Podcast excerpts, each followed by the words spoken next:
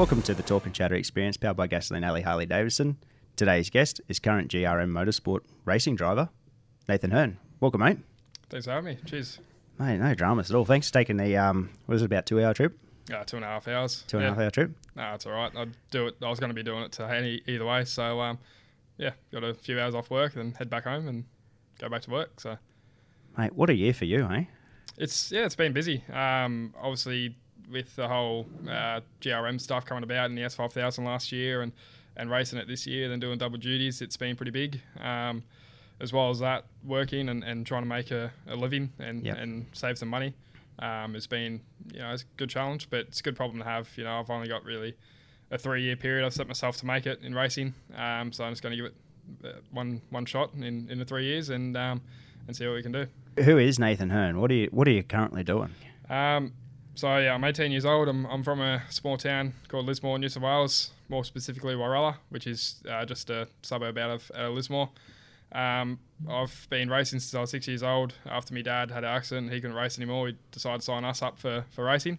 And um, I, last year, I, I moved. Uh, well, GRM sort of picked me up to, to race for them, and and I've been doing Trans Am S5000 this year and, and double duties at most events since they're both under the ARG banner and, and racing two cars one weekend. So um, yeah, it's been it's been a good year. Just you know, just a normal young bloke trying to make it. There's a million other Nathan Hernes out there. I'm just trying to make myself the one that makes it.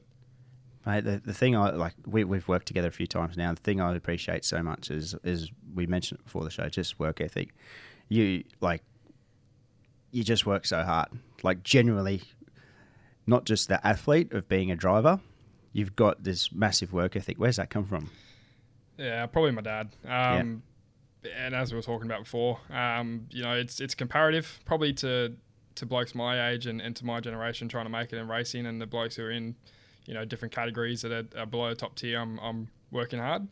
Um, you go back two generations to when they, you know, balance full time job, balance working their own race car, and, and drove themselves. I'm sort of probably working the same, if not less, than what they did. So I think yeah, it's sort of come from my dad. He's he's come from a humble background. You know, he's he started from one truck and he's built it into the empire it is today, and and you know, 80 trucks and.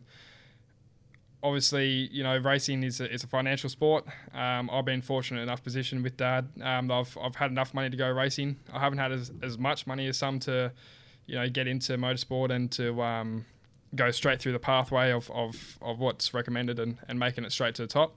I've sort of had to divert and, and make my own path, and, and that's been a challenge, but it, it all makes it all sweeter, to be honest. Um, you know, everything I've, I've had so far in racing sort of been through both mine and my dad's efforts, and um, yeah, it's been pretty cool. Um, you know, it's it's good to do it through th- through the way we have. Um, you know, it was only 2019. Me and Dad were working on car ourselves and, and set the car up ourselves and come from Speedway where Dad raced for 25 years. We never set up a bitumen car, and in our second round we beat Aaron Seton and Glenn Seton and, and George and Andrew Miedecke and all these big names who, who Dad watched uh, growing up racing on TV and racing Bathurst, and um, yeah, we, we managed to, to beat them on track, which is pretty cool. And and now this year, it- of course, as motorsport goes, it's stepped up. Uh, we couldn't do it ourselves anymore. Uh, it's just too hard. So we've we've gone with Dream Racing Australia, Trans Am, and and GRM's just sort of come up out, out of nowhere and and just I mean honestly kissing the ass by fairy with that opportunity. So I've just got to um, take it with both hands and run. Where, how like when we were working together last year, like there was no talk of any of that happening. How how did the GRM thing come about? COVID. so it's Thank um, goodness for COVID. yeah, actually, it, there was a number of different things. In in 2019, Garry saw me and Dad. They were testing the S5000s. For, I think is the first time with the final finished product. Yep. Uh, James Golding and who's now a teammate, which is pretty cool. Um, and Richie Stanaway were driving the car. Um, and they had a TCR, I think Moth, and there was one other TCR there that they were testing. Yeah. Garry came out and, and I was driving some laps around the track and, and just getting feel for the car and, and that was our uh, second ever time testing it. So we'll we'll just throw on different shocks and stuff like that at it. and what car was this? This was the TA. The- yeah, TA two. Yep. So the Gulf Western. Yep, car. your car, yeah. Um, yeah, the first one. And um, yeah, so Garry came out and and Dad's seen him watching it. So Dad's gone up and going to talk to him because obviously Dad's you know grown up watching supercars and he knows Garry obviously and He's a personality around the yeah, event. yeah. Yep. So he's gone up to, to Garry and said, "Oh, what do you think of the Trans Ams?" He's like, "These real fucking race cars." Like, sorry to swear, but yeah, he's he's, he's he was happy with it. So um, yeah, and after that, you know, Garry sort of kept an eye on us, and, and we talked a little bit, and and then uh, Adelaide um, in 2020, we went there, and, and we were talking to Garry. We introduced him. That was when TA2 and Trans Am sort of had their split. Yep. Um, and we we introducing them there, sort of the happy medium to to bring the both parties together, and we were introducing them to all the people they need to know. Um, and then after that, we had a drive shaft failure in race one. I drove from the back to third in race two, and passed Garry's car in the last lap, which is which is good. Yeah. Um, so they took notice of that, and then COVID hit, and um, we were doing the ARG Esports Series, which is all the F3 and, and TCR stuff. Uh, I went pretty good in that. Uh, one round at, at Spain, we had Oscar Piastri join.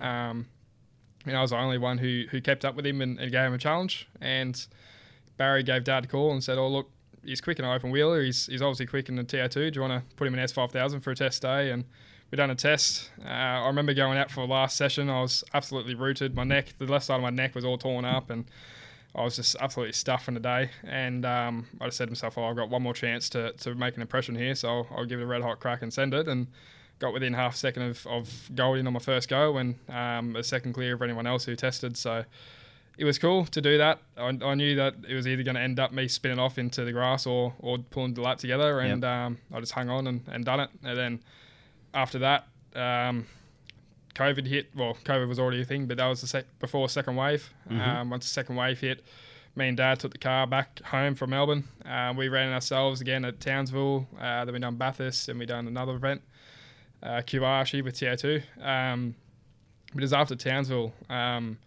Barry and Garry got approached by the Everinghams to run a wildcard at Bathurst. Um, So they were watching the, the Townsville Tin Tops right at that time. This is how Barry described it to me. And um, they're watching it and, and they're just trying to figure out who we're going to put in the car. What's, what, you know, what are we going to do it? And um, they've talked to Garry and Barry are talking, and, and Garry said, "Oh, we'll just put Dylan O'Keeffe in the car, who's, who's been driving with them for Yep. a while. He's he's been their, their trusty driver, and because James Gowan already had a had a seat, um, and they said, and Barry's like, no, no, think think about someone we've we've just previously met, and um, and Garry's watching TV and saw my car come up, and it's like, yeah, okay, we'll put him in, and it was it was pretty cool because um, we were coming back from that event, and I was talking to Dad and saying, well, look, how much is a sprint car to run for a year? Do we just go speedway and, and save a bit of money so I can race for longer? Um, Yep. For me, I don't care what I race as long as I race. Uh, you know, I've grown up as a kid pushing matchbox cars around in dirt and, and having fun in dirt. I've always been um, paddock bashing and everything like that. So I've, I've, I've loved dirt my whole life, and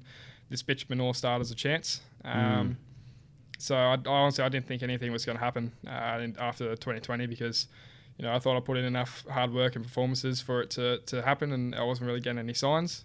Um, and then yeah, they called up Dad and said, "Oh look, this is what we want to do. Is are you interested in uh, about the wildcard of Bathurst?" And Dad said, "Of course we are," and that was all good. And and they wanted to film my reaction on a Zoom call and and you know post it up because it was you know if I reacted how, how I was meant to. So Dad was too excited and he let it slip to me. But he said, "Oh no, it's a wild card. Is in they're starting a new Toyota six team. Yep. So they want you, James Golding, and and this Tyler kid to um to to drive Toyota eighty six as a Bathurst. Oh, so nothing about the supercar. Nothing about then. supercars. So when we done the when we done the call, Garry and Barry didn't mention the supercar either. They said, um, "Oh, we want to do a Ba- Bathurst wildcard with you two boys in the car and and all this and, and talking it up." And I could see everyone was just looking at me like, "Why is he not reacting?" Because I was thinking it was eighty six. I was like, "Oh yeah, no, very good, very good." and then right at the end, they've said, um, "Right, boys, we'll organise a winter test in the supercar um, in a couple of weeks, so just get ready for that." And as soon as they said that, I was like, "Oh, like." Yeah, I was, this is real. Yeah, I was, I was shocked, and then they ended the call there. Then after that, I was talking to Dad, and and he told me that it was in the supercar. I, I honestly I didn't know the whole time, and, and then once he told me that, I was yeah, I was out for work for the day. I took the day off sick because I was um I didn't know what to do. I was I was bloody crying, laughing, vomiting, and trying to go to sleep. Like yeah, it was, it was crazy. It's a huge thing. Yeah, I mean, it was the biggest thing of my life, really, and Yep. still to this day, you know, I, I wish every person in in the world got the opportunity to experience the emotions I did for that day. Mm. Um, you know, I felt like I was, you know, on top of the world and, and the best thing since sliced bread, really. Um, it was just cool to, you know, finally think that all the work and, and all the time I, I could have given up and, and didn't Yeah. um, was actually going to pay off one day. And, and yeah, I was, I was keen as being to get into it. Townsville must have changed some things. Like your your phone probably lit up after Townsville because you got so much media attention up up in Townsville. The It- drive that you put on was. Yeah, it was good. I It's remember um, messaging you thinking, "Mate, you're a lunatic." Oh, it's good because we didn't have the car set up right at all, so that's probably Yeah, what made right. it look so good. And Yeah. you know, the car was sliding everywhere, and yeah. we didn't really bother too much with setup as you know we didn't have a Aaron seat in there to push us. Um, Mm. So I was sort of just you know having fun and, and enjoying motorsport, and that's what was so good about 2020. I, I've, I stepped back from the competitiveness. Obviously, I still wanted to win, Yep. um, but since we we're doing multi-class racing, uh, I was just having fun and, and just driving. Uh, We managed, managed to pick off a few Mark Mark II cars, which is uh, the Mustangs, which are pretty well like a supercar um, with more aero. Well set up vehicle. Yeah, well set up. Yeah, um, we managed to pick a few of them off. Granted, they were gentlemen drivers in them, um, but yeah, they had a bit of fun and skidded around and and yeah, we got some TV coverage, which is good. Um, yeah, I mean, it was it was cool to just get back into a race car, and I think that was the most grateful I was to actually hop into a race car because it was so long since I actually did drive, and, and to do it at Townsville and on a street circuit, and, and you know in, in the car where it was just me and Dad running it, and one of the boys, Frank from from Dream Racing, it was awesome fun. Mate, yeah, it was cool. Very, very cool to watch. So what what did it, what did it all start? Like karts. You did karts obviously through. You're a Formula Four champion, first state champion, obviously two states. Yeah. What, what was the what was the bitumen thing at the start? Obviously karts, I'm guessing. Yeah, so there. karting. So dad always raced speedway. Um, Yeah. He had an accident in 2008 in an off-road buggy, Yeah, uh, which broke his back, so disintegrated three vertebrae. I think it was his C5 to C7. yeah, right. Um, so he's fused from his neck all the way down. Not Um, not in, in a track like he was out. No, no. Oh, it was on a. I'm not too sure about off-road buggies, but it was in like the off-road buggy races. Saw like Oh yeah. uh, what do you call it? It was down in Melbourne. Um, but yeah, it was, it was just the off-road ones, and they've like saw like rally, but in the in the buggies. Yeah, So- yeah, off road thing. yeah, Yeah. yeah. So um, he he sort of kept that. Well, we don't talk about that much, obviously, but he doesn't care about talking about it. But it's just not something really bring That's a part of life. Exactly. Yeah. Yeah. So um, yeah, they were going I think 240 k's an hour, and and Dad was the navigator. Yeah. Um, and they're coming into a little dry creek crossing. Um, and then as they're coming into it, old mate's just hit the brakes just before it, and it's just pit nosedived and pitched into the Yeah. embankment on the other side and launched it up, and yeah, broke his back and put him in hospital. So nearly killed him, but yeah, it's motorsport, and yeah, he was stupid enough to sign us up about four or five months later after he recovered. So that was how. Yeah, literally then. Yeah. yeah, yeah. So the whole the whole pathway was already pre-planned. Um, sort of go wait for dad to finish his race, and he always wanted all three of his kids to pit crew on one of his race cars. Yep. Um, I was always too young, so he's waiting for me to turn 12. I was Mhm. six at the time, so he had a little bit longer. A little wait. bit longer. Yeah. Um, and he, you know, my whole pathway is just going to be wait till I get old enough, Yep. go junior sedans, um, then go productions and wingless and modifieds or sprint cars or wherever I want to go from there. And and that was sort of what we had planned. Yep. Um, then go karts started because dad obviously couldn't race, so he, he didn't want us sitting around. And I fell in love with karting from the first test day I done. Uh, we went to Lismore come and try day, and Yep.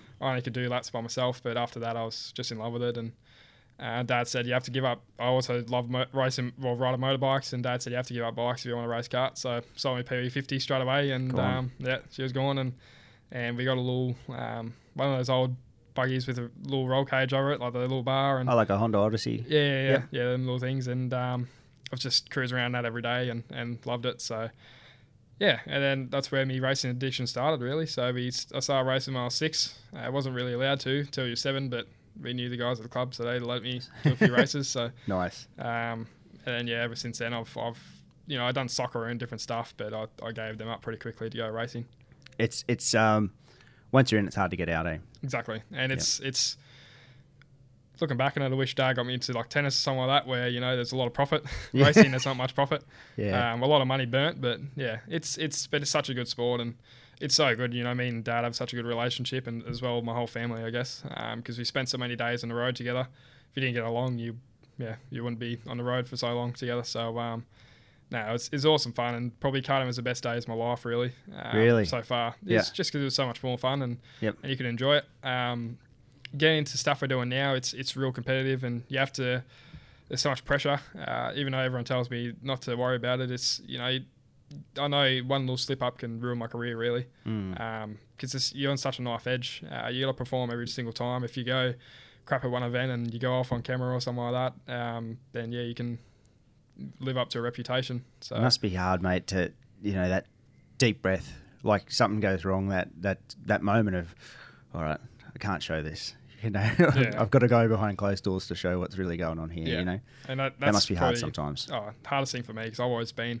I'll admit I've always been fiery as a kid It's growing up. competitor. Exactly. People So- that compete, that's a hard thing to turn yeah, off. Exactly. You can always someone I can't remember who it was. I think it was um, from go karts back in the day. I think it might be John Dwyer who helped us when I was real young. Yep. He always said to me, "If you can take the fire out of you, but you can't put the fire in someone." So um, Mm. Yeah, so I've been trying to work on that. Um, I still still let the emotions get the best of me sometimes, but I, I mean, it still means I have a passion for it, I guess. So yeah. What What made you get into the TA2 car? Like, obviously, that cost is one thing, um, but what made you get into that path Um, at that time? Yeah, mainly cost. Um, Yep. We sort of got into a crossroads. Um, we were racing Formula Ford, Mm. and we could have done one more year in that to win a national series. We had a wretched year in 2018 where we just anything that could have gone wrong went wrong for us. Um, we had a bent roll bar in one of the qualifying sessions that we didn't find until race three, and and in one of them things they they're so they're so light, their corner weights are so sensitive. Um, so it's like having preload in the right rear suspension. Yep. Um, So nothing would have felt good the whole weekend. Nah, no, it was, it was a bad weekend. But the whole the whole season was really sort of like that. Just little things just kept going wrong and and ruin it for us. But um, yeah, we, we got stuck at a crossroads. We saw TA2 mucking around, and and one of my good mates, Dewey Jones, he actually done the media for Formula Ford and for for TA2. Um, so when he introduced us to Cam Stennell and Peter Robinson and and then Aaron Seton got into it, and then George Miedecke got into it, and that's when we knew we had to get into it. Yeah. Because we couldn't afford to do Super 2. We done test day with Brad Jones Racing, and he said, yeah, yeah, you got the stuff, you got the stuff, you're all good, you can do it. Um, here's the invoice, and you can do a year with us. And we said, oh, that's a bit bit steep. And then we, and then um, yeah, we just couldn't afford to do it that pathway. So we just said, oh look, I'd rather race for ten years and in a lower category than risk it for the biscuit in, in two years. To Yep. be honest, so it's it's such a financial sport and. And it can break you so much. And uh, last thing I want to do is, you know, I've always been involved in the finances of my racing. Uh, I'm dad's not scared to, to share how much it's costing with me Yep. and I, I guess that's given me another appreciation of um, of you know how much it is and how much of a risk dad's taken to me. Um, But you hear about some other kids who you know their parents are spending hundreds of thousands or millions of dollars to get them to where they are, and fair enough. Um, you know everyone loves to see their kids succeed in life, and, and they're giving them a leg up. But for dad, it's you know it wasn't wasn't feasible to do that. It Yep. was um, it's a very expensive sport, as I've said probably twenty times already, but. Um, yeah, we just thought, you know, we'd rather race for, for a longer period of time and just see where that takes us and, and try and forge our own pathway. Um, when I fought, first joined TA2, I thought I was a bees and E's, and then, you know, you- looking back on it now, it was, it was all just redneck racing, like the street stocks over in NASCAR. So, um, but no, I'm glad I've done it, you know, and, and to be honest, it's probably been good for me uh, to do that racing off camera. Yep. Um, there's a few silly mistakes I made um, throughout the year that if it was on camera, I would have been, you know, slapped in the wrist for. But um, with with driving style wise, but you know, it was, it was good, and, and it's taught me so much. You know, racing against George and Andrew Miedecke, um, they're both very aggressive drivers. You know, they'll if they're trying to get past you and you're not giving them much room, they'll give you a door handle to say, yeah, you know, move over. Yep. Um, Aaron Seton, he's a polar opposite. You know, he's he's quite generous and he'll try not to, to mark his car at all costs. Yep. So it's good to muck around with those different types of drivers, and um, and they've both been through it all before. They're both very experienced. Um, and TA2, you know, it was, it was full of, of older blokes who've, who've made themselves in business and just want to go racing a, a cool race car. Mm. So it's good for a 16 year old to be surrounded by all them. Um, it's given me, a, you know, I've, I feel like I've matured a lot more than, than what I would have if I just stayed with my age group and, and went through Super 2 and stuff like that. Just gradually went through and Yeah, yeah. Mm. So and mucking around, you know, with all the older blokes and getting along with them, and you know, I've, I'm sort of like a 40 year old in an 18 year old body. So it's it's it's, it's a good way to say it, eh? yeah, yeah, But yeah, it's it's true. Mm. yeah, exactly. So it's um yeah, it's definitely helped me tenfolds over for, for my racing career so far. You look at the name Miedecke, like racing Bathurst, like done lots of stuff.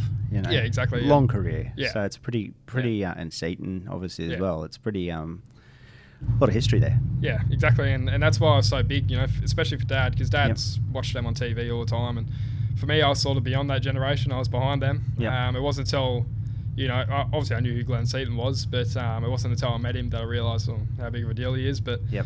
to me, I get along good with the Setons. I get along good with the Miedeckes. Um, at the start, the Miedecke Herne relationship was a bit patchy. You know, Okay. we got into each other a few times, and Yep. yeah, it was good. Good fun though. It was- That's it- racing, hey? you, you need rivalry, otherwise it's boring. If everyone was vanilla and shook hands after every race, it'd be boring. So, um, yeah, you know, that was George was always the one bloke I had to beat. It doesn't matter if we finished last or second last. I was only happy if I beat him. Yep. Um, so yeah, but um, and yeah, and with Glenn and, and Aaron, you know, you sort of see him just as another competitor now, and and we have that respect, me and Aaron, that we can you know shake hands after every race. We are a bit vanilla in our relationship, but we've both seen each other come so far, um, and not only just as a driver, as, as a mechanic and crew chief and stuff like that. You know, Aaron works for his Super Two team, Matt Stone, and and I try and work for GRM when I can. So I go Yep. down to Melbourne a week before every race and, and work with them. Um, you know, I work up in Brisbane with TA2 on the cars just to learn the cars a bit more, and and obviously work for my dad as well. Um, so they're all flexible jobs, obviously, which is good. So I can work around whatever one I want to do. Yep. And um, yeah, but I've got so much respect for Aaron. You know, he's he's he's started to um, push the TA2s as, as far as they can be pushed, and we're not just a driver who comes in and speaks to an engineer. You know, we neither of us have engineers. He has his dad. I have uh, Cam Fisher and, and Frank. Um, Cam Fisher worked at NASCAR back in the day, and, and he's and Kim James in the V8 Utes, and um, Right. you know he's he's been around the block a fair few times, but um, yeah, we're, we're it's it's we're, we're trying to find pace that Cito's got. He's obviously very experienced and, and knows these cars back to front. Um, and yeah, it's just pushing us. You know, we have to give so much feedback to the guys to say exactly what changes need, and we need to know the cars inside out so we can catch up to each other. Because you know, one one wrong setup change and we're back we're back with the rest of them. How much setup is there in a TA2 car? Not much. There, Mm. there wasn't much at the start. Now we're starting to get into the parts where every little bit counts. Um, obviously, you just got all the normal geometry and stuff like Yep. that. Um, so, you know, like rear trailing arms, um, roll centers, and, and different things like that. Um, in front end, you got caster, Ackerman, uh, camber, toe, toe angles. So, just a general setup, really. Uh, the biggest thing is shocks. Uh, Glenn is Australia's shock guru. Um, so, we got a shock set up by him until early this year uh, when we went to another bloke just to you know get that last edge Yep. um, to catch up to them and and yeah the shocks are the biggest things in them which is good and bad uh, it's good that you have that little bit of freedom in the car but it's also bad for for the bloke who doesn't know anything about shocks you have to sort of find someone who does and and it is quite costly to to you know if someone had to come into serious now it would cost them a, a fair bit more than what it did for us to get in and involved And figure it out. exactly yeah so When you first jumped into that car, was it like what? What you come from a Formula Ford? What was it like? It was good. It pretty- was yeah. yeah, because I'd, I'd done a few test dates in the supercars beforehand. Yeah. Um, and I thought, yeah, I came in big ego thinking, oh yeah, I've driven a supercar, this thing should be easy, and I've hopped into it. I've come into turn three at QR, and I've hit the brakes, and bloody rear's just locked up and starts sliding like that on me. I was like, holy Jesus, this Wow. thing's this thing's loose, and Yep. Yeah, it was awesome fun. I, I think I, that was the biggest smile I had on my face, and it just felt like I was driving a NASCAR. And um, I've never driven one, but it felt like exactly what it would feel like. A big clunky gearbox, you'd feel it go through every gear. Um, heaps of power. The tires are just flexing everywhere, so the car's moving around a heap. And big muscle car. yeah, exactly. It, did, it didn't feel like a race car. It felt like a muscle car where it's designed to go fast and straight line and not really break a turn. so yeah. It would have been pretty cool. What about last year when you when you've got your test? You went to Winton. What was that like getting in that car? very different. I felt like I was driving an oversized go kart. Really, it's um, they're so gripped um, and so engineered now. The supercars, they they are just like driving a KZ. I've got a KZ I muck around Lismore Car Club in, and Yeah. um, yeah, it's just the exact same. But I think the hardest thing for me to adjust was um, steering my hands not my feet in a Trans Am. You know, if you want the car to rotate, you'll give it a bit of a blip, rotate it, and throttle out. Yep. Uh, in the supercar, you have to just use your hands, and um, it, was such a different feeling. You know, coming on corner exit, you get to flat full throttle as soon as you can, and if you have to correct, you correct the steering wheel. Mhm. Uh, in the Trans Am, if you try to get full throttle and start to, you start to slide, you have to lift off and, and wait for the wheels to come back. So very Um, precise in the supercar. Yeah, yeah, Yeah. exactly. It's easy easy to get to within four tenths of the limit of the car. It's the last bit that's real hard in, in them. So that's what separates, obviously, like the Scotty McLaughlins and, and the rest of them, um, is just being able to push that last bit out of it.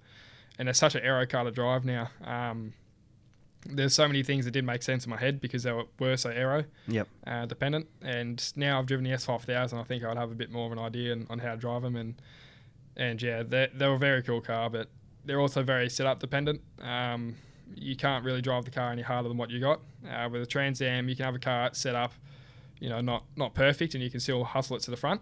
In a Mm. supercar, um, you know, me, James Moffat, and Tyler done two sessions each at the start of the day, um, and by the end of it, we were 0.03 separated, all three of us.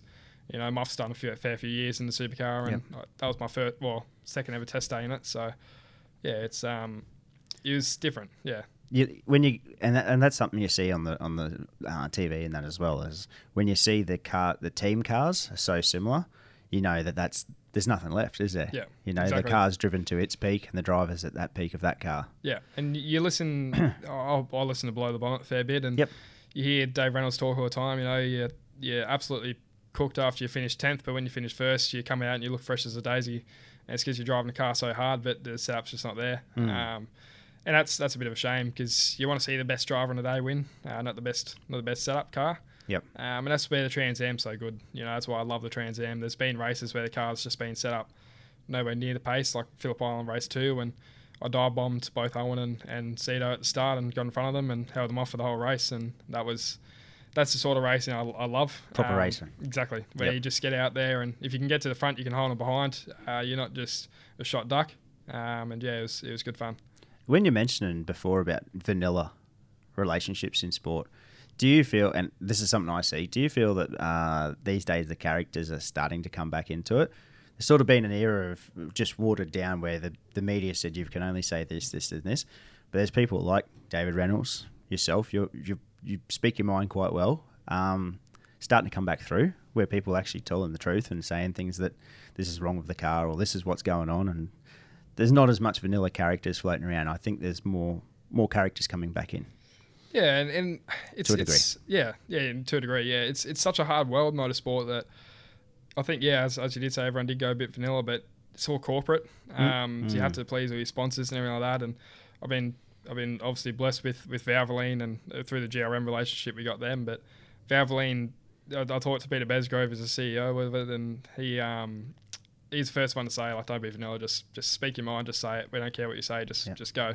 Said we trust you enough not to say anything stupid, and um, and yeah, it's it's cool to have that that type of sponsor behind you. You know, you get some who are, you know, you if you have a button undone, then you'll get in trouble and, and everything like that. So That's a bit crooked. yeah, exactly. Yeah. Yeah, what is it? No, no, but like that sort of stuff. Yeah, that's the sort of thing. Hey, so um, but no, it's it's it is good that we're starting to come back to it all, and Yeah. and you're still yeah, you're always going to have those characters who will speak the mind and, and get out there. They just got to be lucky that um, all their sponsors agree with it, and and it's yeah, I don't know it's it's a it's a different world motorsport because you're, you're not just a driver anymore. Um, if you get to the front, obviously it helps to get sponsors, but they'd rather have someone who's, who's great with the fans um, to sponsor than, than someone who's running at the front all the time. So you don't have to be just a good driver nowadays to make it. Uh, you have to be the perfect package really to make it, and that's what's been so hard about it all. And and that's why I've been using um, probably not a good word to use, but uh, you know GRM as as a as a real good teaching tool and learning tool. Um, you know James Moffat, he's he's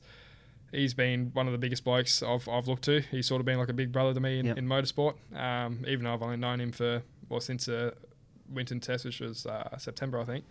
Um, yeah, he's just been there for me throughout everything and, and there to there to teach me and, and tell me what to do and what not to do and and it's been good to have him. Um, obviously Barry and Garry, they're they're the ones who, who tell you what you're doing and what you're not doing right and and they're I'm pretty I think I'm pretty safe to say they're straight shooters. So if, Yeah. if I'm doing something wrong, they'll tell me straight away and um, yeah, no, it's it's good to have such a, a big network behind me, I guess, and um, and to, to use that to my advantage um, to learn because you know. It, my, my racing career started me and dad, and it still is me and dad a lot. Uh, dad sort of steps back out of the equation a little bit. He's, he's still there to help, obviously, but now it's sort of fallen into my hands, and, and I'm just u- using dad to, to help me as a, as a coach and and run some ideas off and, and some different decisions off. Um, I still look after all my own sponsors, everything like that. I haven't got a manager or, or Yeah. anything like most of my other competitors do.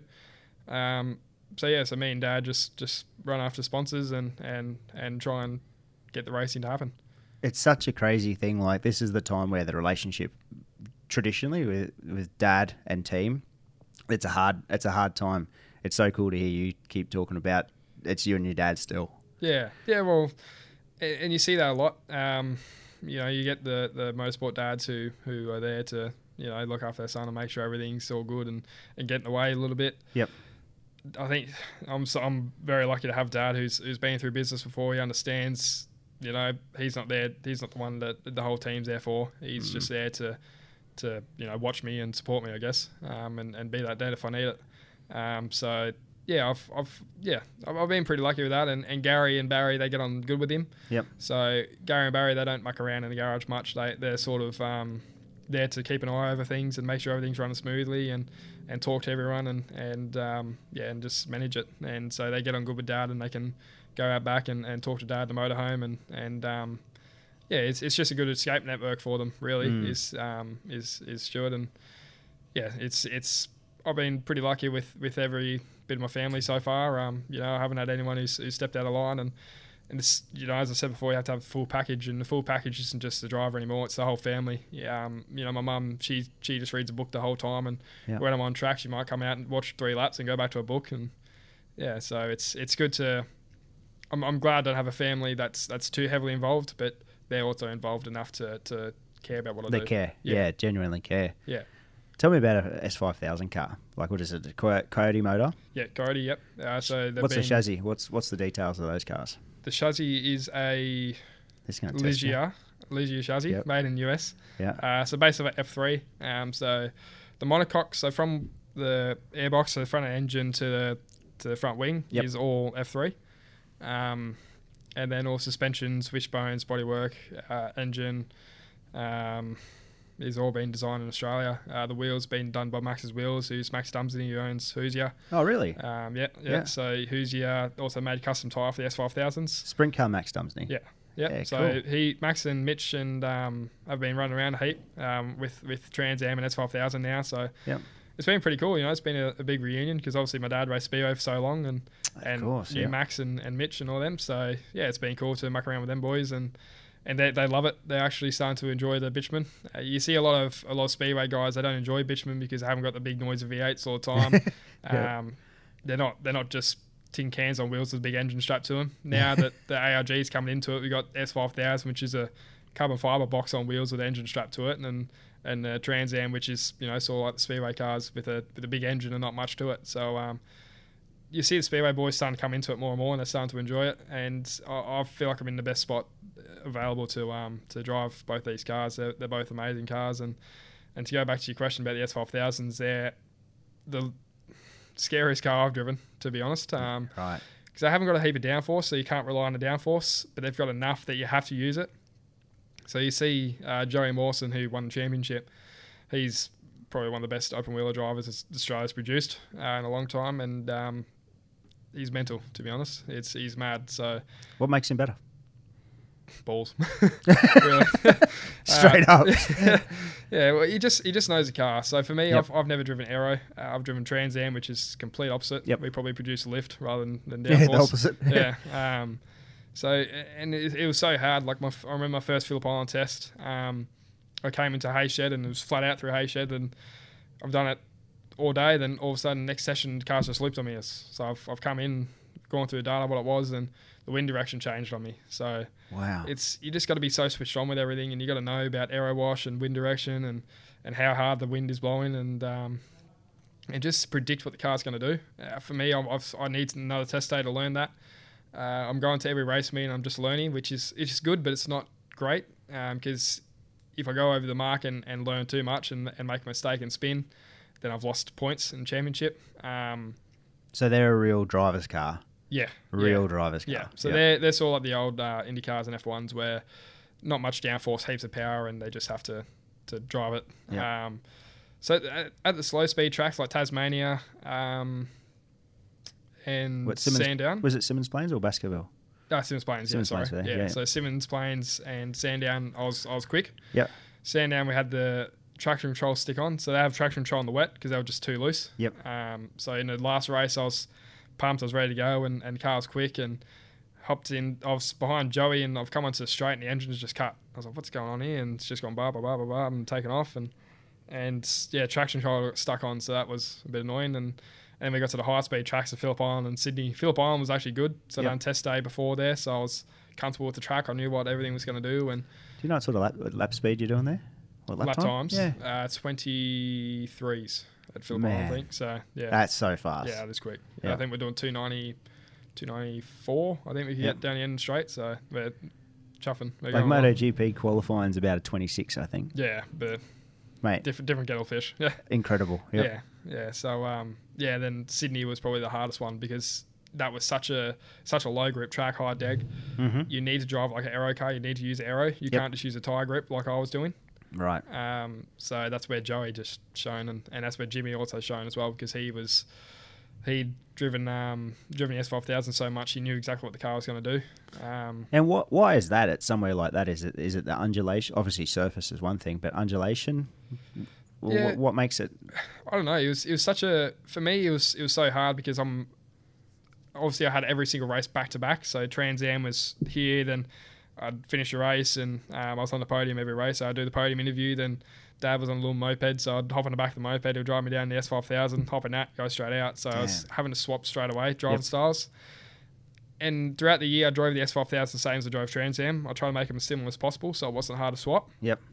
and that just didn't work Sydney and honestly I can't give you a reason why just yeah the car just didn't like it at all. Um, I kept finding we just had so much understeer in the start of the weekend and we fixed that problem and then turned into snap oversteer and I had nothing. So the car was just on edge the whole weekend and and I went on to Euros which is a simulator upstairs at Sydney and and went for some live driver coach and our mate said how, how you driving? How are you doing this? Like um, it was just putrid to be honest for an open wheeler and hopped into the S5000 after that and dropped a second in a bit. So it's, it's crazy how it's just driving style like that. And Seriously? it's, ju- it's just understanding the open wheeler driving style. Yeah. Like, um, if you have to brake, instead of braking a little bit, you're better off lifting off early, nice and smooth, and gradually bring it back on the throttle again.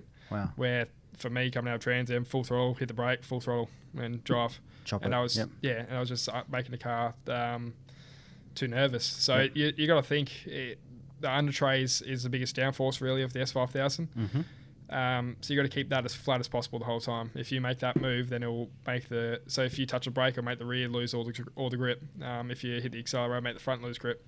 So it's um, So you're best off keeping that balanced yeah, the whole time. And that's Yep. the hardest thing. So you got to trick your brain to say, you know, you've, you've hit the limit. You're going as fast as you can. The car's starting to snap on you, and then you got to trick your brain to say, okay, there's another limit. I just got to drive like this, and you got to come into the corner and just think, okay, I'm just going to turn it in and hope for the best. If it works, it works. If it doesn't, it doesn't. So it's yeah, You're saying the simulator helped there. Do you do much sim time? I do now.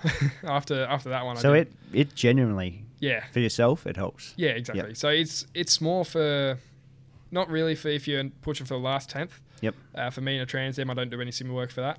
Um, it's just for the S5000 now. I just got to understand how to drive an open wheeler. Um, simulator, it's it's not great for learning how to drive. It's great for picking up the last little bit type thing. Um, and your driving style, your imperfections. Um, I think the best thing of it is is it's just sort of you can mimic your throttle trace that you want to you want to do in the in the open wheeler Yep. in real life. Um, so you just copy that and see what car it works in and what, what car you make similar to it. It, it yeah it works. So you can sort of I always try and set the car up, you know, either oversteery, so I have to drive it around to oversteer and, and figure out how to do that. Yep. And I'll set up for understeer and figure out how to drive understeer and and just try and make the car an absolute dog to drive to to you know and say to myself, okay, I need to do this in real life if that happens. How close a lap time are you on the sim to what you'd be in real life? Um, oh, depends. You can really get it. You can get it really close. You can? S five thousand is pretty hard because there, there's no proper built S five thousand sim. Um, Right. I know when I first started Trans Am, I could get some within two tenths of real life, which is pretty cool. That's cool. Yeah. Um, and the S five thousand, I could probably get it within probably five tenths, but simulator's faster five tenths. So. Yep. Which probably is pretty realistic. Um, you know, you haven't got any risk factor, so you're pushing a little bit harder. So Yeah, that's true. Yep. yeah, so I don't know. It's, The walls don't hurt as much in your computer. That's it. yeah, it's only one button. You you fix again. You start it again. Yeah, What sim are you using?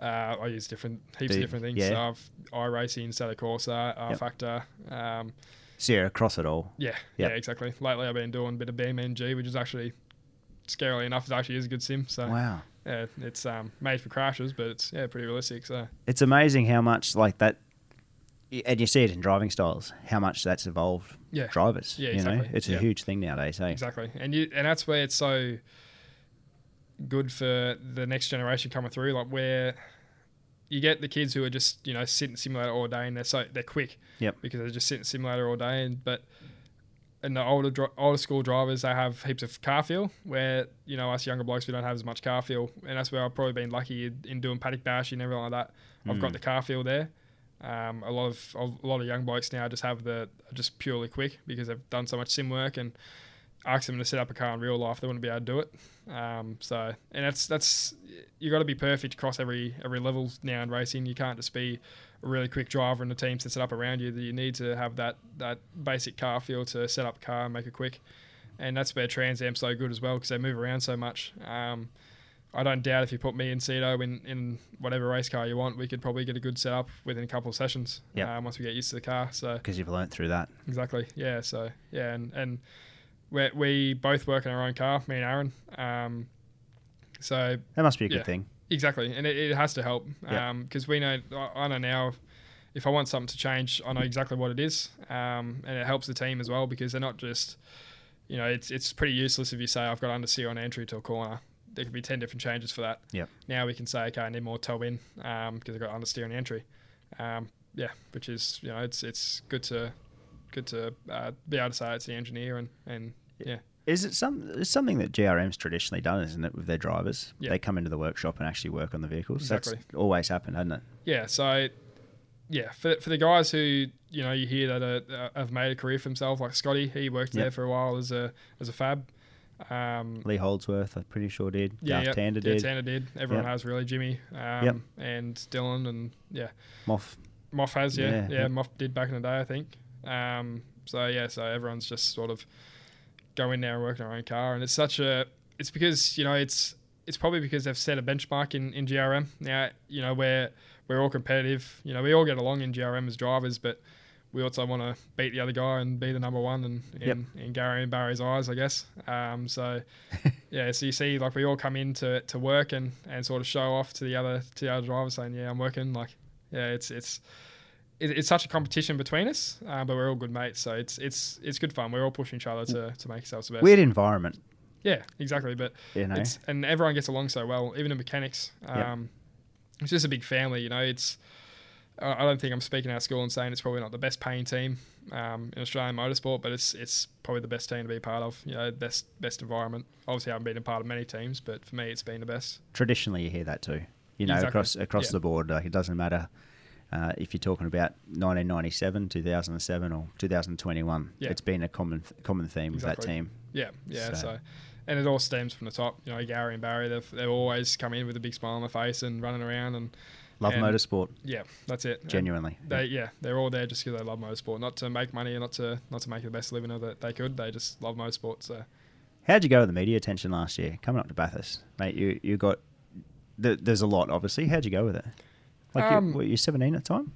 no, eighteen. So You're just 18? turned eighteen. Just turned 18. yeah. So Well, that's a, um, a lot of pressure. Yeah, the media was probably the easy part of it all. Yeah. Uh, probably the whole fight for the super license was a hard bit. That was hard to wrap my head around. Um, Garry and Barry helped me a lot, and that's also where Moff came in as well with helping. And Yep. yeah, it was, it was it was just cool to it was cool to have all that media attention. I was sort of I I knew in the back of my mind that even if it didn't happen, it's made me a career, and that's just how I had to think of it. Yep. I just had to take the positives out of it. Yep. Um, it would have been easy to go out there and, and you know swear my head off and, and get angry and fire up about it, but also wouldn't be where I am today with if doing that. Mm. So Garry and Barry, when we first got told that Super License was in trouble, Garry said just switch off your phone and turn it off, and I think that was the best thing I've ever done.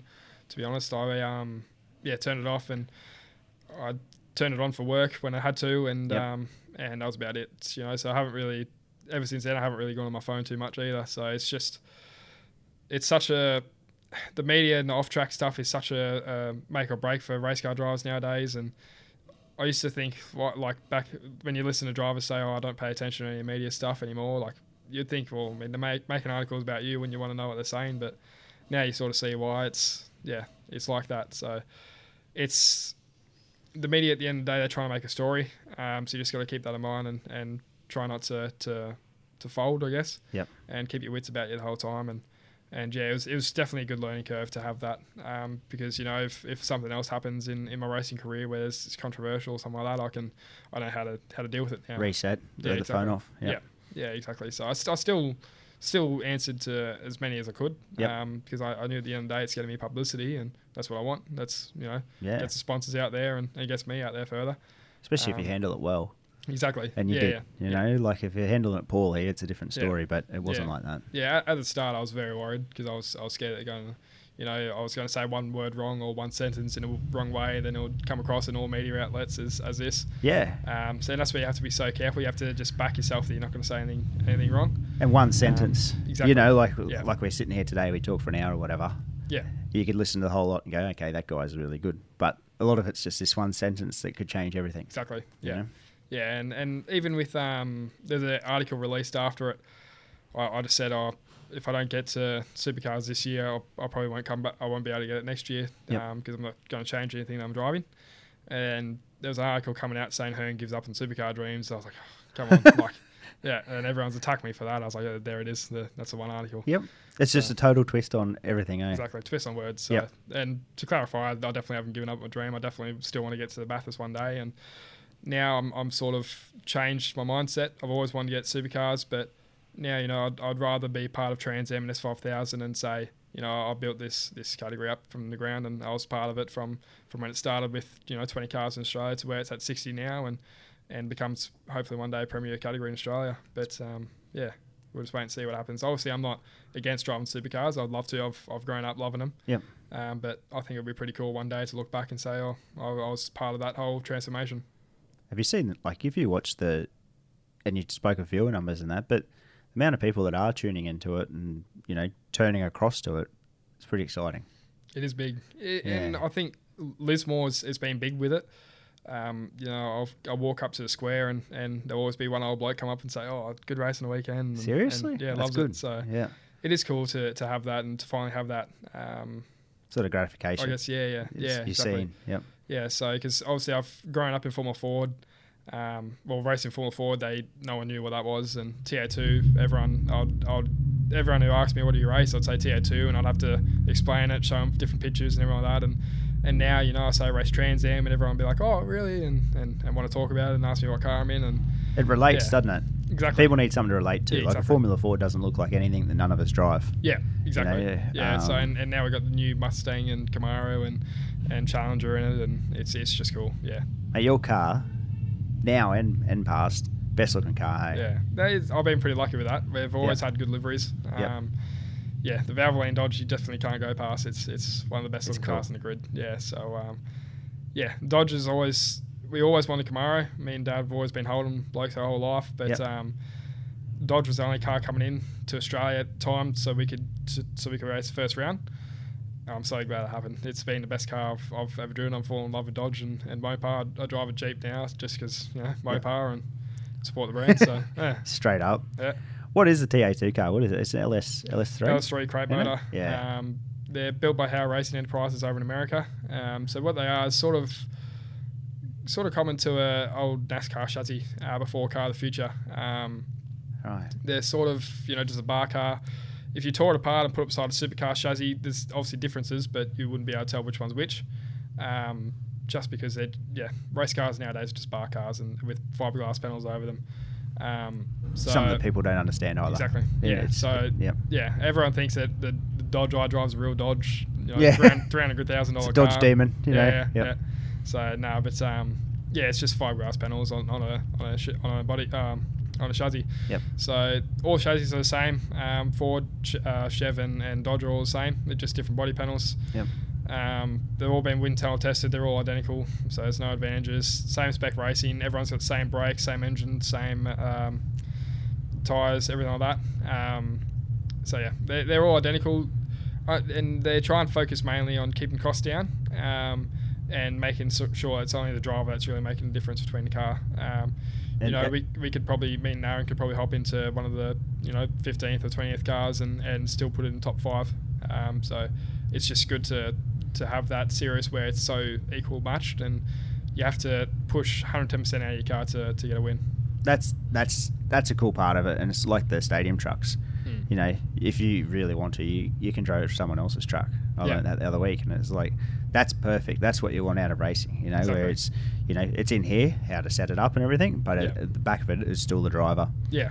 And the LS3 is a pretty pretty tough engine too. Pretty tough, Low yeah. cost. Yeah. So generally the last three seasons, Yep. um, and you know they're, they're starting to get pushed really hard now, so they're starting to last a little bit less. But these cars, you know, they were made to do 220s around Bathurst, not 210s. Yeah. So they're just, and the Americans even like how when they when they talk to Peter Robinson and say "Oh, what what lap times they doing, like we had an American come out who just won a TA2 championship over there, and he came over race Bathurst. I think he done a 220, and he was stoked with that lap time, and and you know walked around as if he was the biggest thing since last spread, and now we're doing 210s, and they can't believe it over there. So it's we've pushed it to such a limit where the cars they're just insanely fast. You know, Yep. it wasn't too long ago supercars were doing 210s, and, Definitely. and worth a lot more money back then as well. So.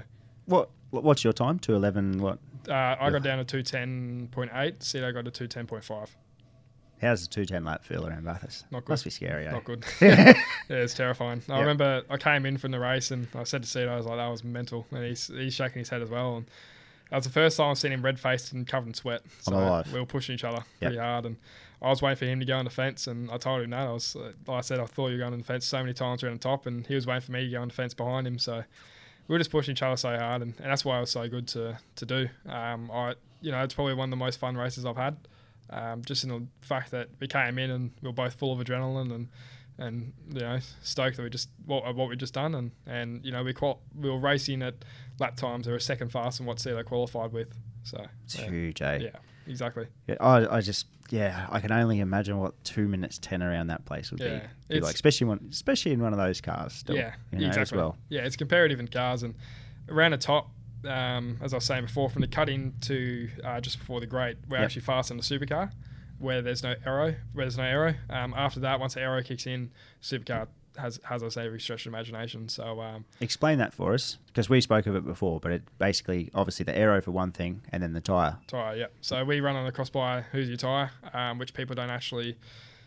For people who don't understand, a cross ply is is different to what your road car runs on or, or supercar runs on. They run on a radial, which is still still belts through the tire. Cross ply is sort of like a bag tire. So if, if you deflated it and put it off, uh, if you let it go flat and you punched it, your hand will go through it. If you punched a radial, you'd probably break your hand.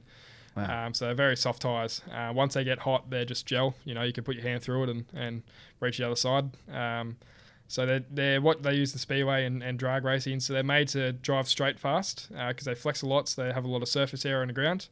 But they're not really made to corner very well. Um, so you get a lot of weird sensations when you drive a Trans Am for the first time. You'll turn it in and the car won't actually grip. So you'll turn you'll turn in initially, car won't grip until it gets over there, and then it'll grip because that's when the tires actually flexed in on the rim. So it's like understeer for a bit. Or it's just the car doesn't move. So it's it's Like you're waiting for the tire to grab the rim to pull it. Wow. Um, so it's yeah, it's it's a crazy feeling. So you see, you actually see a lot of blokes who come in from supercars. Uh, James Moffat's coming into it now, so it'll be interesting to see how he adapts to the tires. They can't get their head around it because they're, they're so used to so much grip, and the car just reacting straight away. Um, when you have a tire that doesn't react straight away and doesn't give you much feedback, it it is very hard to adjust to, and that's probably where me and Cito have an advantage. We can push that last tenth out of it, where you know the guys might take a while to get up to that that point. But you get Owen Kelly, who's, who's raced in America, raced NASCAR, who filled in for Ambrose a few times over there. Um, he's come in, he's been quick straight away. So it's it's an art to drive a, on a bag tire, and you know it's probably it's easy to go from bag tire to radial, but it's probably hard to go the other way around. So Mm. yeah, it's Mm. interesting. Feel. Yeah. So every race, you changing tires every race. Uh, every race meeting. So we get six, uh, five tires for every, every race meeting. Yeah. Um, so four obviously go straight on the car. Then you got one spare uh, in case you get a puncture or, or to run um, on the front or rear during the weekend. So That caught you out at one event, didn't it? I think um, from memory. yeah, I, th- I know what you're talking about. I can't remember which track it was though. Um, yeah, we're, we've been struggling pretty hard this year. Um, start of weekend, so we're always. I'm, I'm driving my car 110%, to probably see those 95%. Yep.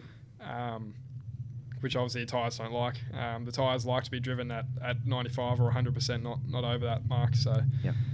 yeah, it, it is a tyre management game. Um, if I can get in front of Cito, I know I can, you know, save a little bit of tyres, and, and you know, without the heat soak, it doesn't ruin them as much. Who's is a bit weird. They don't they don't go off wear. They go off heat. Um, heat soaks to go through them. Um, Oh, so, uh, uh, heat cycles. Heat cycles, yeah, Yep. sorry, that's the word. Um, yeah, so after you know, after each race, obviously that's, that's one heat cycle. So Yep. after one heat cycle, tires pretty well. Yeah, much, um, and they obviously get worse as time goes on, but much slower than what they do from brand new. So from brand new, you got qualifying, um, and start of the race, you'll be half as quick. Um, then after that, you'll you'll start to fall off the off the edge. So once they get a, a big heat cycle through them, they're they're pretty rooted. So yeah, It's crazy, Yeah, it's different. It, yeah, compared to um, compared to other obviously racing tires. Yeah. Do you have warmers? Nah, no, No- no warmers. so no warmers. No, you're not allowed anything in the cars apart from um, just bare minimum, really. Um, so they've got air jack holders in them um, for the Asian cars because TA2 Asia and TA2 Australia are identical. Okay. Um, so yeah, so they got air jack holders, but not allowed to run them um, just because keep cost cost down. Um, but now they're actually ripping them off with the Australian cars, and, and Australia is so big now in, in their production line in America that they're just making an Australian spec car now. Really? So, which is it's it's pretty cool to see that. So yeah, So that car you're talking about with uh, James just before, yep, is that the one that's on auto action at the moment? yeah, yeah, yeah. The Moffat Mustang. Yeah. That looks pretty cool. Yeah, no, it is. It, it will be a nice car, and it's hard really to make a, a, a poor looking Trans Am, to be honest. True. Um, yeah, they're, they're, they're such a tough looking car. They look like a race car sitting there. Um, yeah, and, and to have a big name like Moff come into it, I can't wait. It's it's it will be good to see him drive. He's he's pretty happy to be honest. He's, he's probably the happiest I've seen him since I've I've known him. Um, Yeah. to, to drive the Trans Am. He, he had a test day at Winton when I was down there last uh, last Wednesday, and um, yeah, he was just happy as Larry. He, was- he, he looked like a fat kid in a candy shop. He was he was just loving life. So yeah. How, how has your year been? Like you, you were saying before, you're not flying anywhere. You're, you're driving basically between. You've had a good year. Busy. Yeah, it's Yeah. it's been it's been good though. Um, I've learned a lot, obviously, and, and doing the two cars, it's been a, a big um, physical tax on me. Uh, after the Tasmania rounds, uh, we came back home and, and I was cooked for a week and, and just bedridden because I was absolutely rooted um, from, from doing two weeks straight back to back Yep. in both cars. Um, so obviously I've had to step up my fitness. I've been training every single day um, and doing at least two hours a day and, and trying to get 1300, 1400 calories a day. Uh, I've just I've just burned during exercise. Um, so it's it's been big doing that, and as well as that, having to travel around um, to, to drop cars off and, and do different things. Um, you know, I've only I've driven to Melbourne twice so far and, and back home, um, and flown down there once and back. So it's it's been a lot of traveling this year. Yep. Um, Sydney, I go down there every once in a while to work for Fast Track Out Race and do a bit of driver coaching just to keep seat time. And then I work in Brisbane uh, two days a week, and then work at home three days a week. So enough to keep me busy and, and have a bit of fun. So yeah, So is that a goal? 1300 calories output a day. yeah, yeah. Active calories, least, yep. yeah. So try and make sure that I can do that because that's in a race weekend. I can. I think in three hours at Sydney, I burnt 2,000 calories straight up, so which is pretty big. So Serious? Yeah, to burn 1300 in a day, I- I've, I Yeah. used, well, I'm, I'm not feeling as much now, but I did feel it start. Yeah. I was absolutely rooted, but yeah, there was a, Sydney was a big one. Yeah, I was, I was sore for a while after that. So what was that? That was obviously doing the two classes. Two classes. So I had, um, 2000 active calories. yeah, so I had, I had Trans Am first up, and Yep. I was at like 10. Straight after that, I had S5000. Yeah. I had one category in between, which was a 20 minute out of the car break. Yeah. and then back in Trans Am, back straight in the S5000, I was done. So, yeah, so um, I think I had an average heart rate of 100 and, 155 for the three hours. Yeah. Um, my racing heart rate's 39, so it's pretty up up there. Um, and peaked out at 191 in, in the S5000 in the last race. So, gee, it's physically taxing the, the S5000. Do you know where the peak was? Was it was there a moment? Was there a Um, or just a consistent? I think it was just mainly after the, after probably the halfway mark is where I start to feel like, you know, you feel, you feel one part of your body go sore. Like you say, Mm. your core is generally the thing that goes first in the S5000, then you then you're mentally drained and you think, oh, I'm in trouble here. Because in racing, you don't, you can't stop. Obviously, if you pull off the side of the road, you're going to lose. Yeah. Um, you just so got to keep pushing. Exactly. Once you start to feel sore, you just have to keep going. It's it's not like rugby or something like that where you can just you know take a bit of a breather and, and go again Yep. you have to just keep pushing, and, and once you get sore, there's no coming back from it. So, um, yeah, I was in bed at seven that night and woke up at six the next day, and yeah, ready to go again. So, that's huge. Yeah. What are you tracking that? Whether you got a Garmin watch or uh, something? just Apple Watch. So, Apple Watch. Yep. yeah, just cruise along and try and do that a day. It's, it's just a goal to Yep. to get me through, and and yeah, help, helps keep fit, and yeah, helps work, make it easier. I just can't believe that 2000 in, in that period of time. Yeah, exactly. It was it was crazy. So yeah, and you know I was I was never a fitness guru until probably Bathurst, to be honest. Um, Bathurst once the Bathurst thing came, I was like, okay, I, I know I need to improve a little bit now and, and work if I'm going to make a thousand k race and start training every day. Then and then Bathurst obviously didn't happen. I just thought, well, stuff that I've already done it, so may as well just keep going with it and Yep.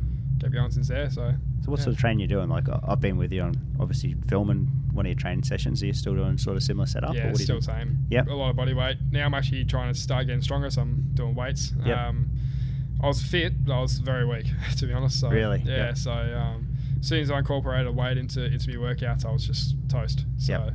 Yeah, now I'm starting to muck around a bit more weight and stuff like that. And Alan Brad from from Lismore Infrared Sauna, they've sponsored me, and I go in a sauna for an hour every day, and and um, you know try and keep lean, and Yep. and it's been such a I don't know. It's it's I'm probably doing more than I have to, um, but I want to get to the point of fitness where you know I can say I can hop into an Indy car tomorrow and do an Indy 500 race and, and Yep. survive it.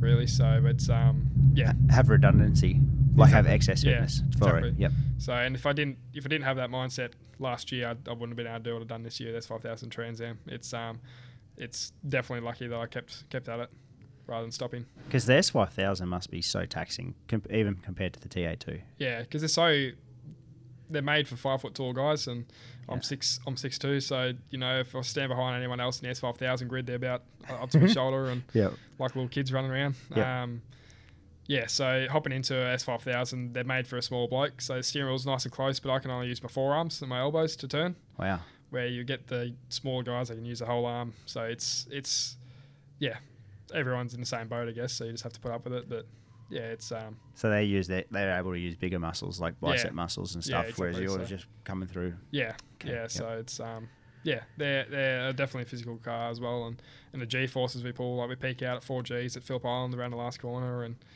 yeah, you, you feel it. You know, like your next fighting against it, and the helmet feels about ten kilos heavier than what it actually is, and yeah, it's cool, cool though. I definitely wouldn't trade it up for any anything else in the world. Cla- that a class here to stay, you reckon? Well, Garry and Barry's behind it, so I'd say so. Yep. Um, Garry and Barry, once once you get to know them, you understand that they're not there to kick tires for a, for a year or two and, and get a name in the spotlight. They're not about that. They, um, you know, obviously they like to have the recognition. Everyone does, um, but they're there to, to make racing great again, to, Yep. to pinch that line. Um, but yeah, no, they they they work so hard at it. Um, they've they've put so much finance behind it and everything like that. They they def I, I know from a fact Um, I've just of an outsider looking in that they're not there to, to muck around. Yep. They're there to uh, make S five thousand and, and TCR and Trans Am and the ARG group one of the biggest things in Australia, and um, they're not there to, to get money. Um, as I said before, they they're there for the fan and and if you watch Garry's um, farewell to supercars when he done an interview saying he's he won't be coming back in in 2020, he um, he talked through the whole thing, and as soon as he got to the punters, he, he got into tears, which was pretty. It sounds bad, but cool to see. Um, Oh, man. he, that he cared so much about the punters. The punters were the biggest thing for him. Yep. And you always, you always, whenever you see Garry at the track, um, you know, he, he runs around like a little security camera watching you. Um, but he's he's so big on, on all the fans and everything like that, and, and, and that's probably where I've been very lucky as well with Dad. He's um he's always been big with fans back in Lismore Speedway. He always had posters, he always had shirts, he always had everything that um, every kid would want. Yep. And um, so he's passed that down to me. On you know, I always have posters there for kids, and I'll always you know take five minutes out of my day to, to go say good day to anyone. Um, and yeah, it's been pretty cool. You know, I've had had a bloke at, at Bathurst travel all the way down from Lismore, come watch me race just once, and and then travel back home. And yeah, it was, that was that was cool to see. And and you know, even kids from my old school um, Yep. come down to Bathurst and, and watch. So it was it was cool to it's cool to actually get there because you know last year I was only a fan running around trying to get trying to get autographs and everything like that. So to to now be the one that they're trying to you know get autographs off, it's it's different. I can't believe you're 18. Yeah, it's it's crazy. Like, yeah, you, you wouldn't you, you you wouldn't um probably realize it because because you're part of, you're, you're in it, but the stuff that you, you you've done, you've achieved so far, and you're into it's it's it's it, it's such an achievement, mate. Yeah, yeah, I'm very lucky, as I've Mm. said millions of times, and, and it sounds cliche, but you do pinch yourself every once in a while. So, "Hmm, shit, like with this, um, you know, like last year, I was it 2019 actually? Sorry, last year wasn't really a year. Um, 2019, I came into, I was at Newcastle Supercars, and and we went there with Volvo trucks and with GRM. Yep. And um, And so actually, that's probably a key aspect I missed before was um, we met Gio, well, I met Garry and Barry there. Uh, so Garry and Barry already knew Dad beforehand, and they recognised him because of his mullet. His mullet's probably been the biggest tool that you know, has got Marketing tool? Yeah, that's Yep. it. Yeah, so I might start having to grow one myself, but um, I think it works. yeah, yeah, um, yeah. So we met them there, and, and I remember I was getting food at the at the corporate suite. So we were in there with Volvo trucks, and and James and um, Richie were up and fr- on, up on top, and, and they were talking to everyone, and had two big queues behind them, signing posters and all like that, and and I was just there like, well, it'd be nice to get a poster, but I'll, I'll just have my lunch, and, and Yep. I was just watching them at, at what they were doing, and and it's it's it. For me, I, I knew at that moment I wanted to do that. Um, I'm not there for the glitz and glamour of it, but it's definitely nice to be appreciated um, Yeah. and to, to do that stuff, I guess. And um, yeah, you know, I've I've always wanted to. I've always grown up following racing. I've always watched it on TV, and I've always idolized these guys as heroes. Um, so you know, to think that I'm I'm racing against some of these guys is, is pretty cool. Uh, exactly. Yeah. Mm. You, you've summed it up uh, like 100% perfect, especially in such a short time from yeah Newcastle 2019 Exactly, to to a blank now. year to now to being Yeah. part of it. Exactly. So and yeah, if I if someone told me that I was going to be James Golding's teammate in, at 2019 Newcastle, I would have nah, not going to happen. Full time supercar driver. Yeah. Yeah. Yeah, exactly. So it's it's cool to to be mixing up them guys and yeah, it's it's um yeah, it's definitely you know I've I've been very lucky in, in everything I've had in life and and yeah, I've just got to keep at it and, and make sure I don't get a big head and, and make sure I don't burn it all up on myself. So 100%. yeah, You an IndyCar fan? I have been now. I've I've always hated it because I've always you know been scared of, of seeing a fatal crash. Yeah. Because I always thought it was dangerous as. I watched uh, Scotty's first race last year, and uh, that was awesome. Loved it. It's incredible, hey? Yeah, it's Yeah. actually it's great racing for, for an open wheeler.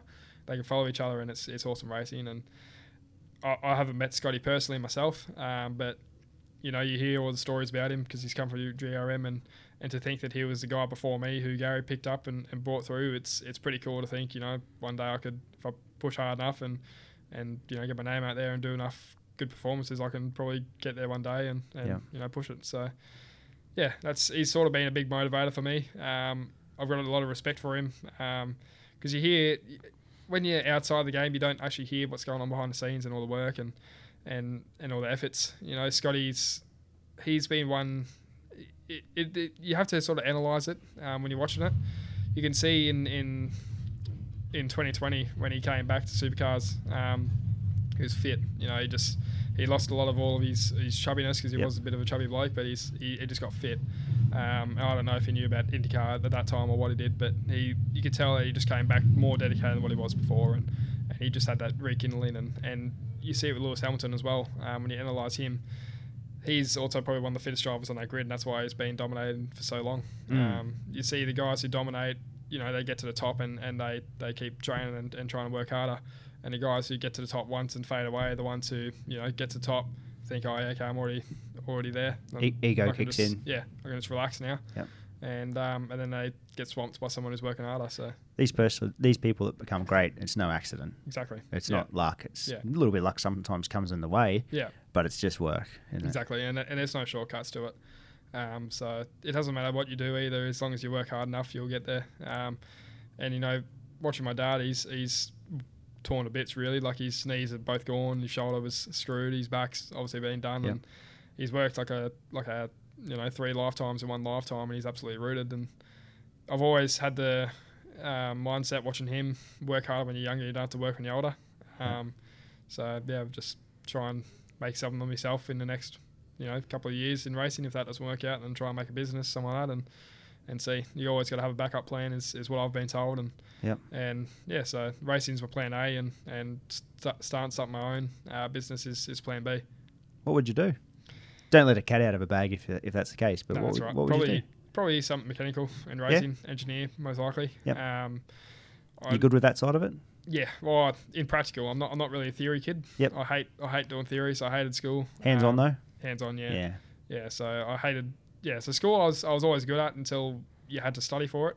Then Yep. I then I went backwards. yeah, when you actually had to work, I hated it. Um, but yeah, then engineering, you know, I've just I love it. I love just making the car go that last little bit, and it's it's something you can never have a hundred percent fast race car. You can have ninety nine point nine percent, but you can never get that last point one. Nothing's a perfect car, exactly. So, and that's that's why it's it's so addictive, I guess. Mm. Um, you know, you you get to a it's sort of like a drug addiction, really. You know, you get that first high and and you become addicted, and all you want to do is chase that high again and, and get to it. So, yeah, it's um, all I want to do is, is really achieve a, a, a good result again and, and win. You know, there's no better feeling than winning. What's been the closest day to a perfect race car? Car, cart, whatever it may be. Have you had one where you just get in and the setup, everything just feels 99% at least?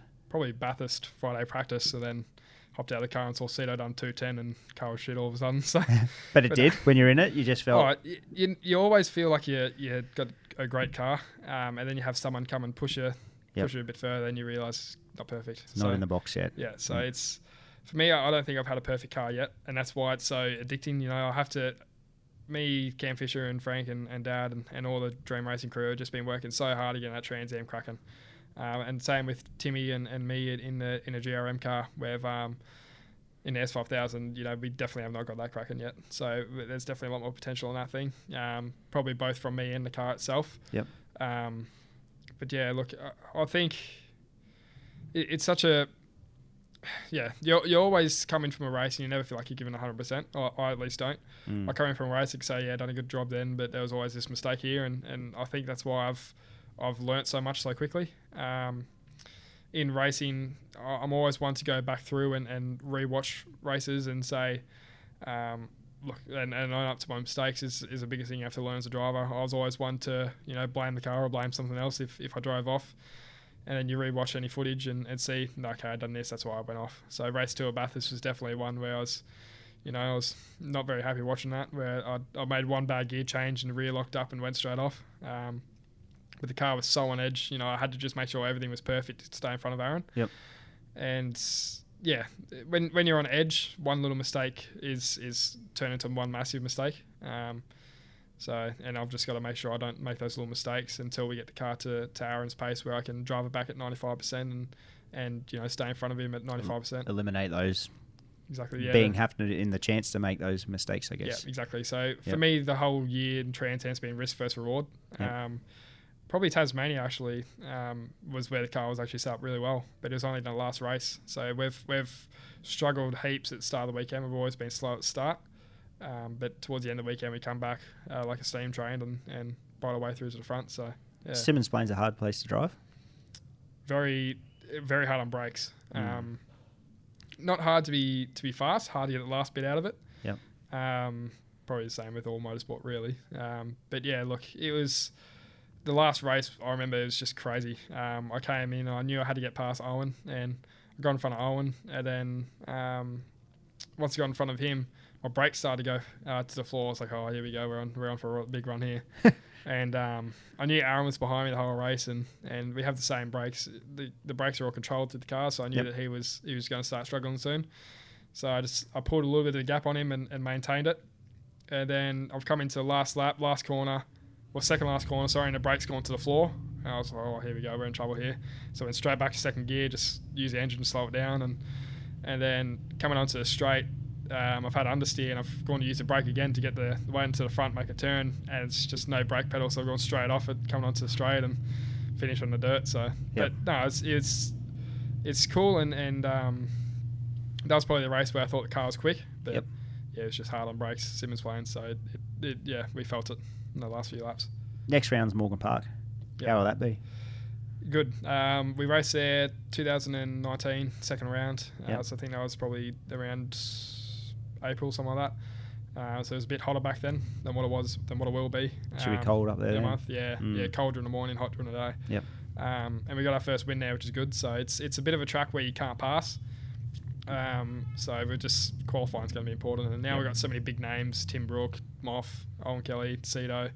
Um, yeah, it's it's going to be you know if I can't qualify in at least first, second, or third, then I'm in trouble for the weekend. Sort of uh, your, your position's determined, isn't it? Exactly. Before, And- before you get there. Yeah, and we've we've always struggled with qualifying. Um, I was going through driver database the other day, which is you know shows you all your stats Yep. from your career, and I think I've got 180 races and eight poles, which is not good. So yeah, so um, but yeah, it's it's qualifying's definitely something we've got to work on, uh, both myself and, and the team as, as a car package. Yep. Um, but yeah, Morgan Park would definitely be one that's interesting. And, you know, if, if I win the next race, me and Cito are tied on points again, and it will just be a dogfight on who wins the most races to, to the end of the year because So- they've finished on podium every race so far. Where does it go from there? Morgan Park, June, Sandown is the last Sandown, round. last round. Yep. Yeah, it's, it's September, and that's also the first round of S5000. So my goal for Morgan Park is get the championship lead, Yep. um, and or at least tie with Cito uh, coming into Sandown, take the pressure off. Yep. Because double duties doesn't help, so it's it's I can't focus 110 percent on the S on the Trans Am, because I got the S5000 now. I got to focus on as well. Um, so yeah, gonna have to yeah, pull my skirt up for Morgan Park and give it Get a crack. So it. yeah. Does having having the experience of uh, Garry and Barry, do they mentally help you with things? Like, do they, you know, tell it slow things down? Like, obviously, turn your phone off. That's that was a simple one. Yeah. But they help you with a lot of other stuff like that. Yeah, it's it's been pretty cool. Like this year, I've lived down in Melbourne more than I have really at home. Yep. Um, it's probably been half and half so far this year. Mm-hmm. And Barry's Barry and his family sort of turned into my Melbourne family. Um, bit cliche to say that, but they have. Uh, Yep. I've I've been staying with them a lot, and and Garry and, and Barry and, and Moff, they've they've all been there for me and, and to help me. And um, I had a meeting with Barry and Garry, just check in, make sure everything's going all right. And, and you know, they Garry's he's he's like a wise old um, monk, I guess you could say. Yeah. I think that's the word. Motorsport monk. Yeah, yeah, that's Yeah. it. Yeah, he just everything that comes out of his mind, yeah, out of his mouth, he got to write down. So it's just words of wisdom, really. Wow. Um, so probably not pumping up his tires too much there, but no well. Um, yeah, so it's good to talk to them guys, and, and they've been through it all before. And, and Gary, you know, he's he's sort of the judge in, in motorsport in Australia at least. Um, you know, the last guy he put through is probably the right the right guess for Scotty. Yep. Um, you know, he, he's he's definitely picked the right guy with that one. So, and I just got to try and live up to expectations and, and you know make sure I can try and be next Scotty. Um, but in saying that as well, I've got to take the pressure off. Um, you know, I, I had a meeting with Moff down in, in Melbourne as well, and he's sort of been the big brother of the whole operation, I guess, um, and coaching me through it all. And and you know, he's he's he's told me a few things um, that I need to just you know take pressure off myself and just enjoy Yep. it. Because he, you know, he drew a lot of similarities between me and him from when he was my age. He was Yep. a bit fiery and, and got into it and, and had the passion, but he was always quick, but he just wanted to win all the time. So, um, and that sometimes that, that doesn't help. Um, So sometimes he's got to ride the, the bar with the good and, and cop it. And um, yeah, he, he he's definitely been great for me in that. And, and I'm, I'm happy with the situation I'm in at the moment. I've, I've got that support network behind me to catch me if anything goes wrong. And, and yeah, they're going to help me through thick and thin. And I know they got my back. So as long as I'm with GRM, I, I know I'm pretty safe. Yep. Um, just got to you know make sure I don't burn any bridges and, and can just keep with them for as long as possible. Keep working. Yeah, exactly. You driven a TCR yet? No, I haven't. We've, Haven't? we've joked about it a few times to do to do the trifecta, Mm. run three categories in one weekend. So You have to burn like two thousand calories a yeah, day. yeah, exactly. Yeah, I, I wouldn't say no to it. I'd, Yeah. I'd, I'd give it a crack. It They as look like a bit of fun. yeah, yeah, exactly. They're just a big go kart, really, is what Moff's described it to me Is as. that and- right? Yep. Yeah, so and they they're loose as under brakes in, in the style of races because the rears can't get any temp. So obviously Yep. with rears you can't turn them. Yep. Um, so fronts when we're warming up tires, we turn steering wheel and warms them up and do a few burnouts to get the temp to the rears. But the TCRs can't do burnouts in the rears, so they're they're just sitting there and, and just like a shopping trolley really. Just want to keep coming around. Yeah, exactly. The rears can just do whatever they want. Yeah. Um, so yeah, it's it's it'd be definitely something I'd, I wouldn't say no to. Um, but I wouldn't say no to driving a Hyundai Excel to be honest. So as long as I'm driving, I just car, I'm drive something. Yeah. Exactly. Yeah. So yeah, that'll be interesting. So we'll just see what plays out in the future. Awesome, mate. Where can people find you online?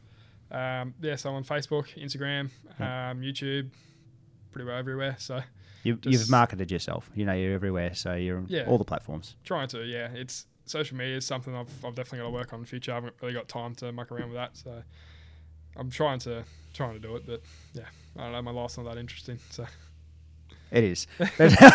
Thank, thanks, mate. Um, Right, thanks gen- genuinely uh, appreciate everything that you're uh, you're achieving, and you know, we, we've worked together for a few years since you're a 16 year old kid, basically. Yeah. Um, but you've never been a kid. You've been a genuine adult that has a, has a fantastic conversation each time and appreciate everything you do, mate. Oh, so well done. Cheers, mate. Thanks for having me, mate. Nice. Thank you. Good.